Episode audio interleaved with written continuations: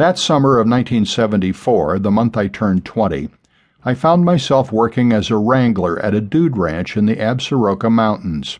The nearest town, Cody, Wyoming, was 56 miles away on a dirt road over the 8,000 foot Dead Indian Pass. Navajo rugs in turquoise and black hung on the walls, with an old grizzly skull above the fire crackling deep in the stone hearth. Through the television static, a crowd of guests and fellow ranch hands could barely make out the signal bouncing off the hovering mountains. President Richard Nixon was offering his tortured explanation for leaving office in the face of impeachment and a likely conviction. I saddled horses for wealthy East Coast dudes by day, then played poker down by the creekside campfires most nights. My only prior interest in politics had been watching nervously as my older brothers maneuvered their way around the Vietnam War draft. Otherwise, Washington seemed a distant land, utterly foreign and unapproachable. The raw emotion of Nixon's delivery, all jowls and dark gesticulation, fascinated me as we watched. You couldn't make this stuff up. Not even a Shakespeare or an Ibsen could.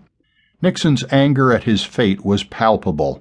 The stakes of his decision were so profound, the uncertainties for the nation's future so real, no president had ever quit before, that my curiosity about the political arena was piqued.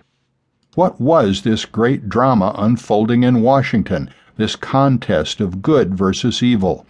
A tragedy of mythic proportions, it involved misplaced hopes and hubris patriotism gone bad, and a struggle to shape the nation's course that had collapsed in spectacular failure. Who were the men and women who had brought down this all powerful King Richard, he of the 49 state majority? I needed to know. The questions careened about in my head later as I stumbled down the trail to fish out cans of beer from our stash in the creek. Who were these people who make life a political contest? How could you get into the arena? I was just a sophomore heading back to an experimental college in Amherst. I felt as insignificant as any of the thousands of stars that overflowed the black Wyoming sky.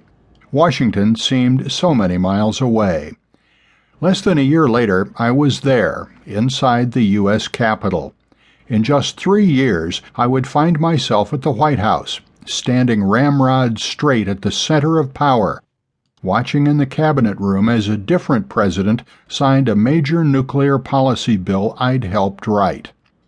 If anyone at the Dead Indian Ranch that night had foretold such developments, I would have thought they were crazy.